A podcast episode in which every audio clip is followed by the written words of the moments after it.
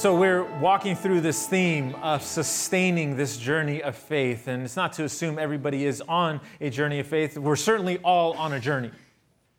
And if we're going to walk into this journey and combine it with something of faith in God, it's going to be something that we're hoping and we're desiring that it will sustain us, that it would last beyond a period of time or a phase of life, but it would be something that becomes a part of our life. And what I'd like to suggest in our time here together is that one of the things that we have to understand in order to sustain our faith is that God has water to quench the thirst of our soul. That He is the one who is able to rehydrate us. And this is certainly true, but the reality is that we live in a world, in a city, in a society that has so many different options to refresh ourselves, which I'm just going to put this up there on the front end. It means the source of our refreshing. It determines the sustainability of our faith. That is to say, where we go to draw water for the more spiritual aspects of who we are, well, it determines our ability to sustain. And I was reminded of this when I kind of had a perplexing time in my life. My wife and I have been married for 9 years. We've been together for 13. That 4 years are important because our story was that she decided to go to San Diego for undergraduate work, and I stayed up here in San Francisco. And we started getting to know each other, and after some time realized we want to date each other. And I remember when we started doing this long distance, I remember thinking to myself, all right, 6 months and she's back, 6 months of this, and then she'll move back to San Francisco. She'll understand how special this relationship is, and we'll be good, And so in my head, I put this in my mind, and I quickly realized, no, my wife is far stronger, and I didn't have such persuasive skills with her that I wanted. And she was committed to the 4 years. And so we realized, if we're going to do this for 4 years long distance. And so I remember having to become creative because I realized quickly into our relationship, at least, that this was one that I was going to try to make a forever one. And so we started coming up with different strategies of dating. And so we had movie nights. And this is before FaceTime. And so what we would do is we get on the phone at the same time. We go to Safeway and get one of those Redbox DVDs. We pull up our laptop, we put the DVD in, and then we try to synchronize when we press play. And it was always is it on 3 or is it after 3, right? And so we'd do the countdown, and sometimes I would go first and she would hear in advance, so that kind of upset her, and so we'd have to restart the process. Other times, she would do it first and I wouldn't mind because then somehow I amazingly was able to predict where this movie was going. And I had such insight, to the future. And so we would do this together. We had that. We would do walks together around our neighborhoods. She lived in beautiful San Diego, and I lived in San Francisco. I think it's more beautiful. But I remember we would take walks and we would describe to each other there's this, and it seems like this tree is season, this house, this, and we would do this together. We would take walks and describe our walks. That was kind of our ritual, I remember we would have times in the airport. The airport became a place of, extreme joy and deep sadness. And those two would happen in the span of 3 days. I remember we would go on a date somewhere in the city, or if I made my way down there. Southwest was golden back then. They still are, but I remember back then it was affordable for me as a student. And I remember we would go to a date down there or a date up here, and whenever we were apart from each other, we'd go back to that place, get on the phone, and be it was just like when we were together, right? And I describe this because I thought that when I would experience this relationship of deep love and the awareness that this would be the woman that I would marry, and that I knew she felt the same. I thought that would satisfy me in such a deep way. I would not experience what I actually ended up experiencing. Because we wanted to be together, no doubt about it. But the distance between us exposed stuff within us. and the physical distance and the physical inability to interact together through those 4 years, it revealed something of a deep loneliness that was present. And if you understand what I'm trying to say, it was a paradox to me, because she was and is an amazing woman. I was and still am very in love with her. But somehow, in the midst of this relationship, I still had something I thought this relationship would remove. And it didn't. And it seemed as it did something of the opposite. It seemed the relationship, rather than fulfilling a need to the deepest core of me, awakened how deep my need truly was. And I say that because I've had so many conversations with people who experience the perplexity of thirst. It's perplexing. Because we all have thirst. Some of us, we thirst for intimacy and to be known and to know. Others of us, we thirst for camaraderie and friendship and mutual trust and the ability to be safe with each other. Others of us, we desire and we thirst for a connection. Some of us, it's not actually more relational. It's actually a sense of achievement that we thirst for, and a sense of being affirmed and in many ways shown for the quality of who we are. I've had conversations where it seems that confidence is elusive no matter how much is achieved or attained or gained. And truly the thirst is, how do I find not the fake kind I pretend to be, but the real kind that arises within me? Why do I get that? This is so important, because many times our thirsts that are real and legitimate, that require legitimate ways to meet them, they're actually pointing us to something far deeper than any vocation, any relationship, friendship, hobby, passion, dream, or experience could ever satisfy. And in those places of thirst, how we respond, it matters. Because here's the deal. It's not just in other aspects of life. I have to say it, and it's not too popular to say it, but in this journey of faith with God, some of us, we may be in a journey of faith with God, and we may still actually experience the same pain we had before we had a faith in God. And it's perplexing. Why? Why is it that this was supposed to satisfy my thirst, but I'm still in that place? We could still sense, we could have an understanding of who God is and know what He is like in our lives, and yet at the same time experience the real coldness of hopelessness and discouragement and fatigue and melancholy. And in that place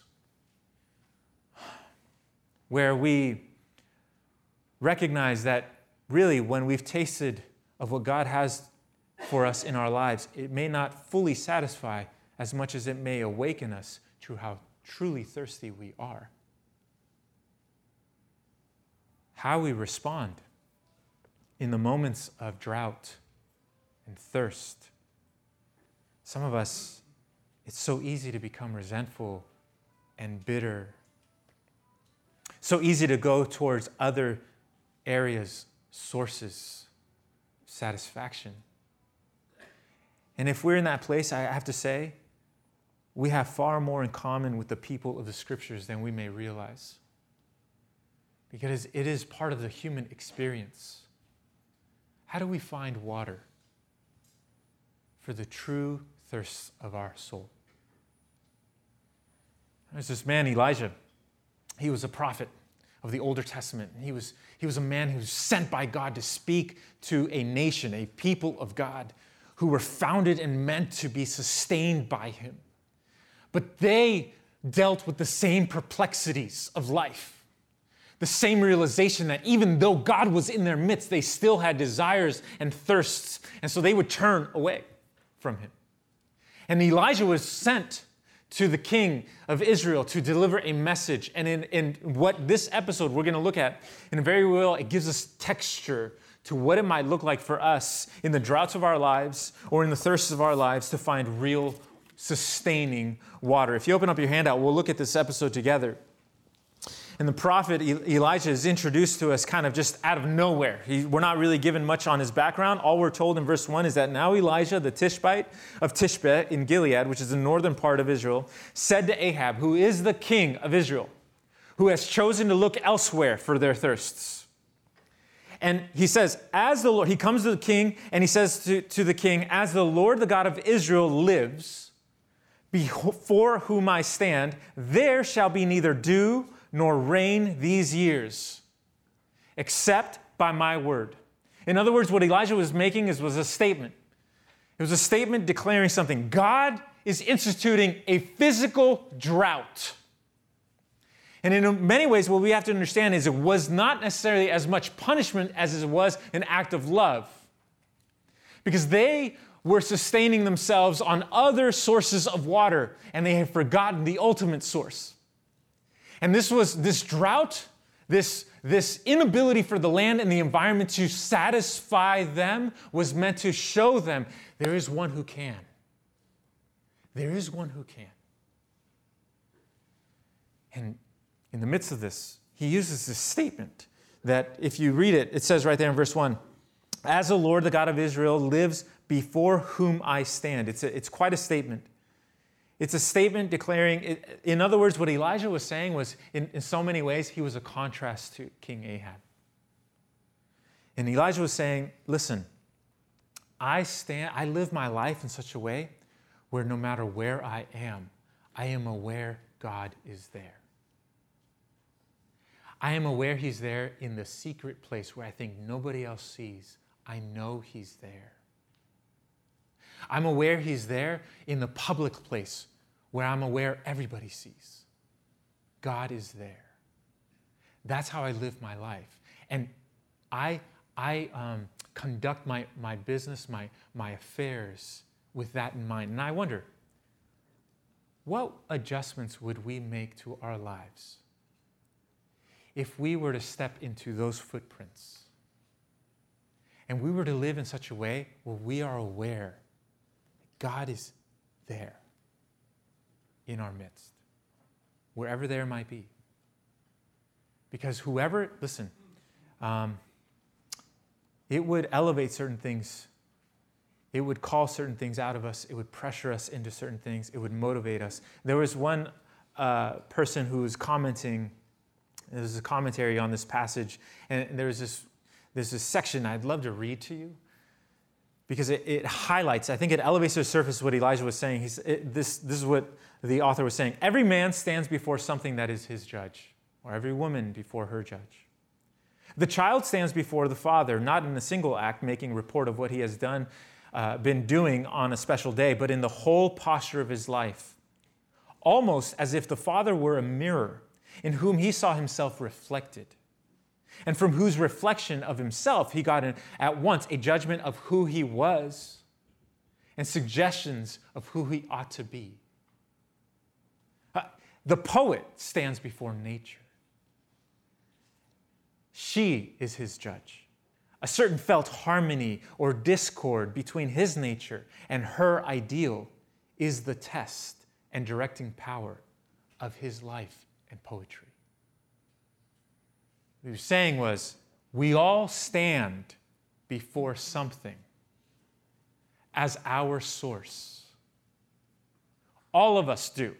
We don't actually have to have religion to recognize. All of us stand before something that we hold ourselves before, and in it we see our reflection of who we are and who we ought to be. And whoever that is, whatever that is, well, it has the power to direct us and to either disappoint us or sustain us. And Elijah says, I stand before him, and he is the one who is saying, there shall be neither dew nor rain these years except by my word. And in verse 2, we're told that the word of the Lord came to him. And God told him, and he says, depart from here and turn eastward and hide yourself by the brook of Kerith, which is east of the Jordan. I want you to go from Samaria, and I want you to go over to the brook. And I asked him to put this map up just so we understand kind of the landscape. See, there's the northern section of Israel. You see Galilee in the north and the Dead Sea in the south. And you see in the middle, Samaria. This is where he would go to speak speak to King Ahab. And after pronouncing this drought, which, by the way, had severe implications for the land. A drought meant no crop. A drought meant no ability to sustain livestock. A drought meant desperation as the drought intensified. It would inevitably mean anger by the people and anger from the people in power. And what would happen was the person who would be seen as responsible for this drought, for the drying up of all water, would be Elijah. And so God tells Elijah, you need to hide. You need to go. You need to go to a secluded place off of the river of the Jordan into the brook in the middle of a dry land and drought. I want you to go to a small, modest brook. And I want you to hide yourself there. I want you to go where you think perhaps it's not sustainable, it's not going to last, it's not going to provide for your needs, but that is where you will go. I want you to leave the public stage, and I want you to go into privacy and seclusion and solitude. And I want you to dwell there. In fact, he says, I want you to not just go there. I want you to, you shall drink from the brook. That will be your source of water. And I have commanded the ravens to feed you there. I have special messengers to deliver to-go food or deliveries. But you don't get to order it. It's a surprise every time. Whatever they find, you will get. This is the idea. And so he went and he did according to the word of the Lord, right? And he went and he lived by the brook. He lived. He inhabited that place. He settled there of the brook of Kerith that is east of the Jordan. You get the sense. And here is where Elijah goes far beyond what any of us, I think, are naturally capable of. Because Elijah listens. And he doesn't try. You know what he doesn't do? He doesn't second guess. He doesn't try to figure out his own way. He doesn't seek out a different way. He goes to the brook. And if you could imagine a man of passion like him, which is what he was, a man used to a certain place of prominence and access to power, which is what he was, had to go to a place where hopefully he would be forgotten. And hopefully no one would find him. And hopefully he would be hidden. And he would go to this brook, knowing what he had just said. There's a drought in the land, which means this brook it's an hourglass. It's only a matter of time before it dries up. And every morning he would wake and wonder, are the ravens coming? And the ravens, by the way, were in his culture and in his frame of mind, they were an unclean bird. That is, he wasn't supposed to connect with them. And so he's sitting by the brook, seeing it dry up. And he's drinking it. And it's modest. And you see you could sense it, the lowering of the water. But this is what God told me to do.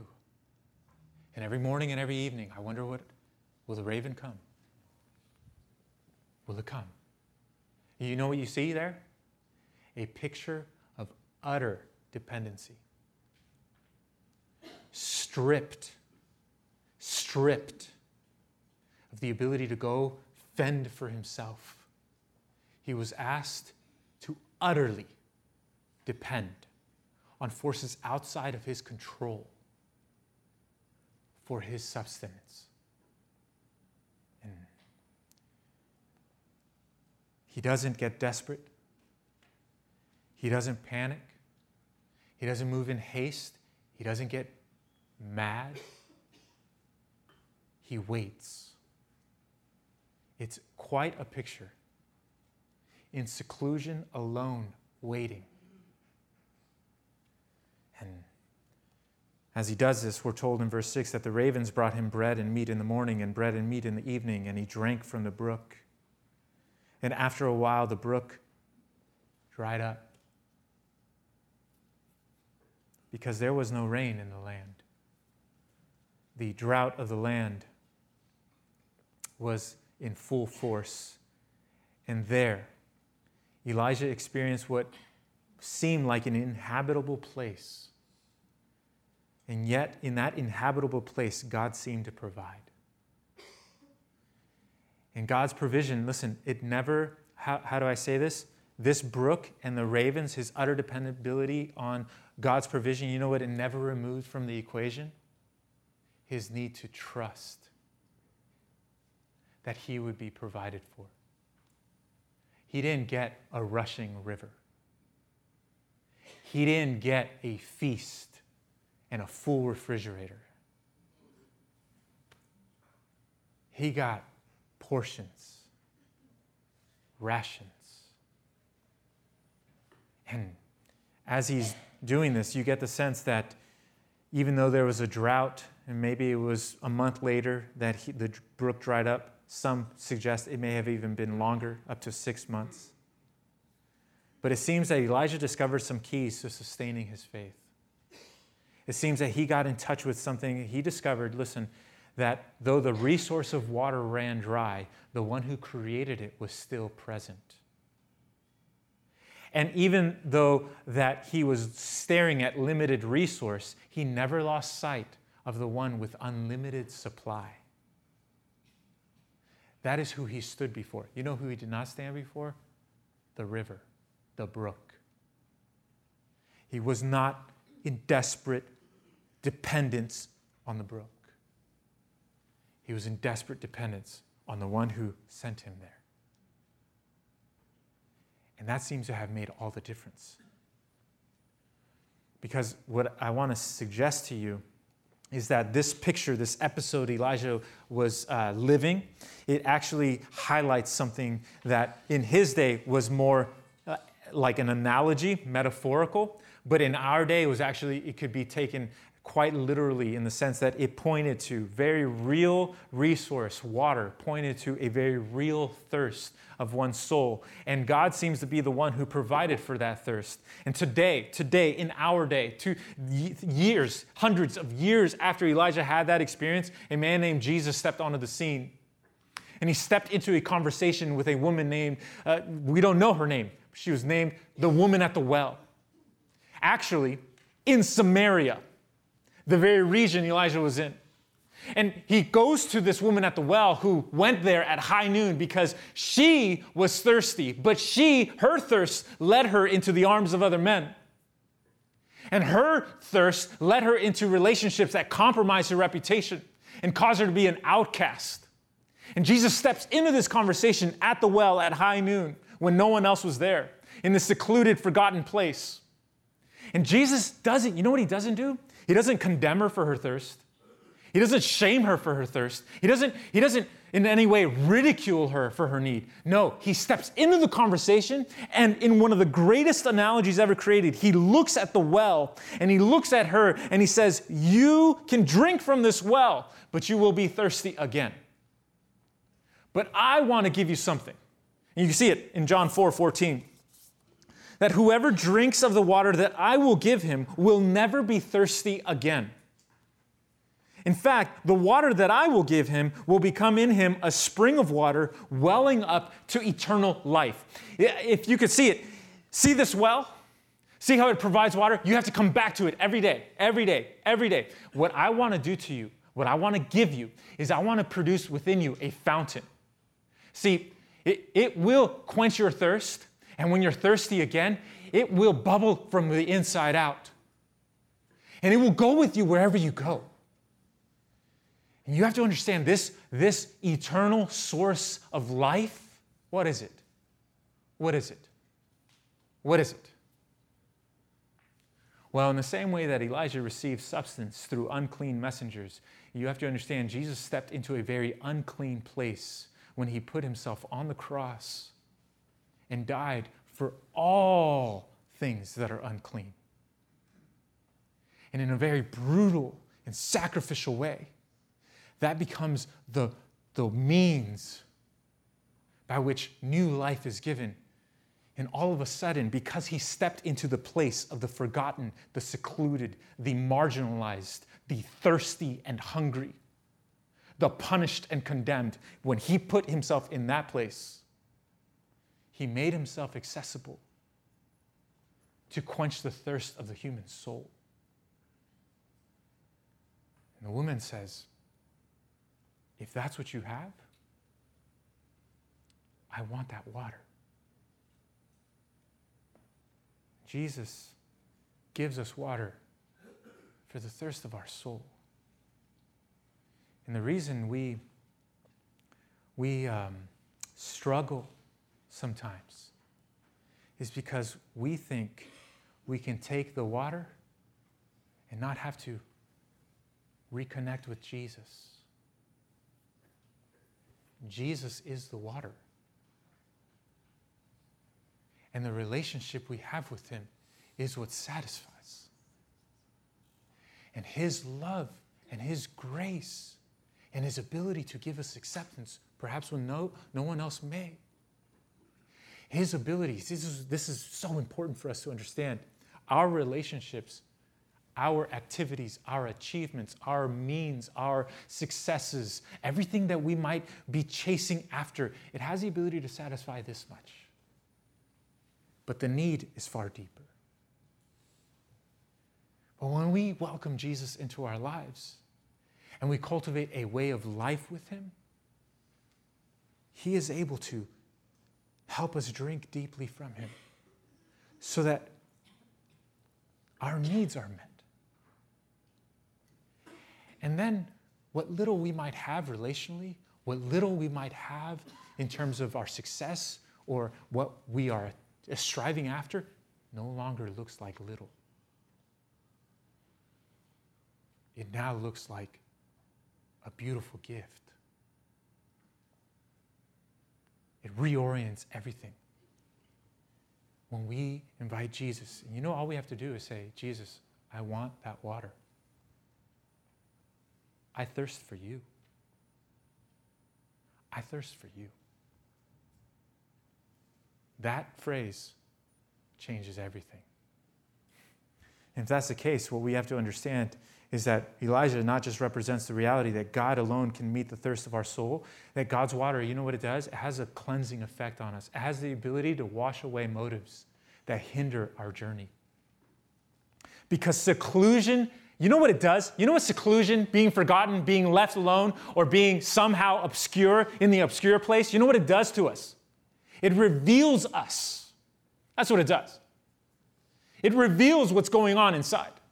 And a lot of times, if we don't slow down enough, it's the motives that we are walking with that are far too big and too heavy for us to be able to move forward in the journey we're supposed to go after.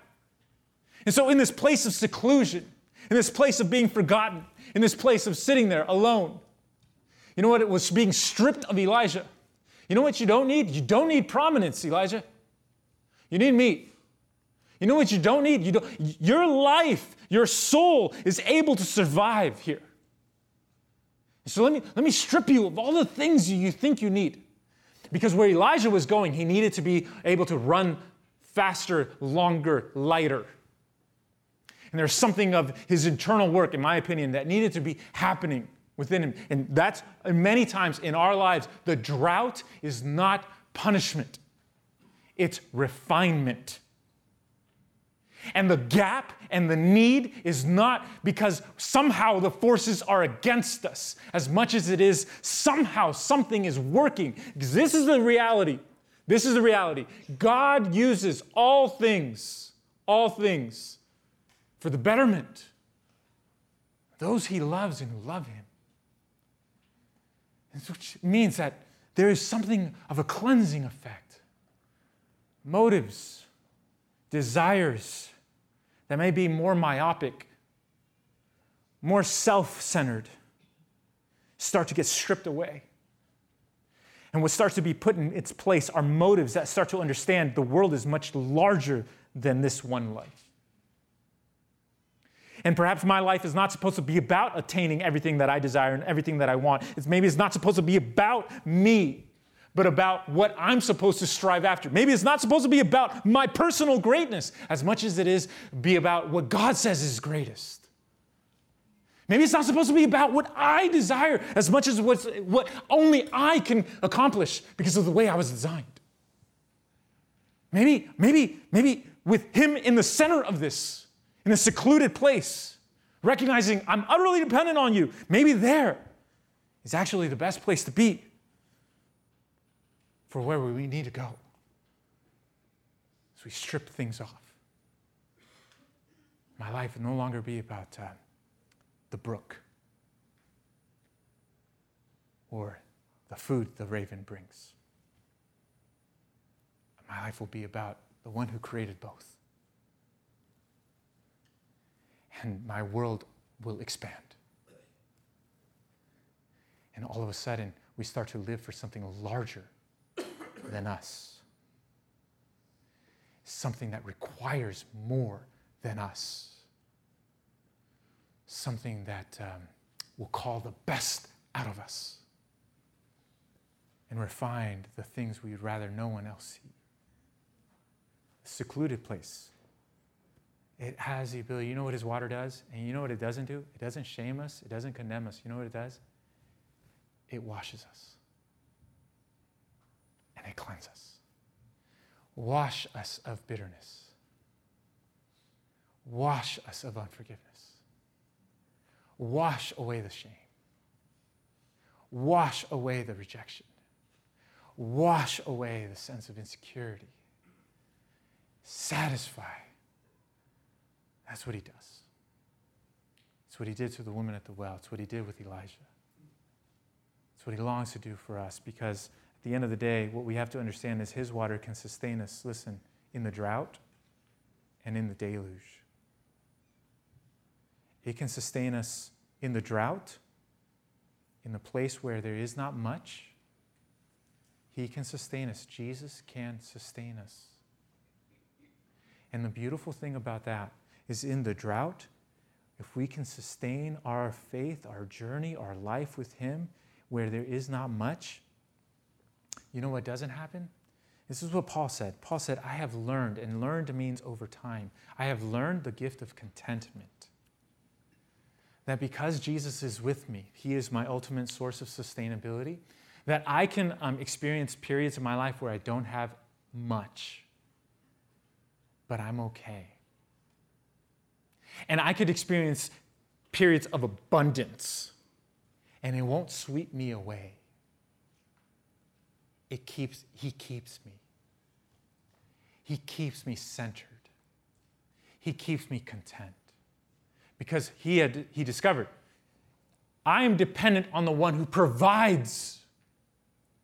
I am not dependent on the provision. I'm dependent on the one who has given to me, not the gift. That's who I'm dependent on. And when we discover how to be sustained by his living water, his river for our lives, you know what happens? In the drought, we get to be able to be satisfied. And in the periods of abundance and distractions and experiences and hobbies and affluence, you know what doesn't happen? We don't get swept away. We don't get hasty in the period of desperation and drought, and we don't get swept away into harm and injury in the period of abundance. He keeps us. He sustains us as we drink water for our soul. And we get to then experience the beauty of the environment, because a soul that is dependent on him for water can inhabit any environment it's exposed to.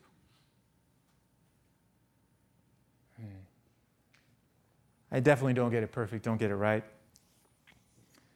But I'll tell you, appreciating the woman in my life, it is so much easier when I understand her role in my life and the role that Jesus has in my life. Vocations. Are so much, listen, if we don't depend on them to satisfy the deepest longings of our soul, to somehow fulfill us, you know what happens when we get disappointed? We're okay. It's It's not our source. And we step into that environment, okay, it's strong. And when the good times come, we get to enjoy them. And when they go away, we get to be sustained through them. This is the impact of drinking water that God longs to provide us. May that be the case. May we be the ones who discover the depth of our thirst. And in our thirst, may we turn to the one who says, I can give you water that will satisfy you so deeply. You will be able to enjoy every other aspect of your life. You will be sustained. Oh, may that be us. God, thank you. I thank you that you are the one who is able to meet us in our need.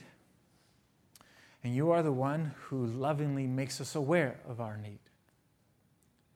You're the one who never shames us for our need, never ridicules us, never speaks to us as less than, but you step into it. I pray, God, that you would help us receive your satisfying, your cleansing, your sustaining water. In Jesus' name, amen.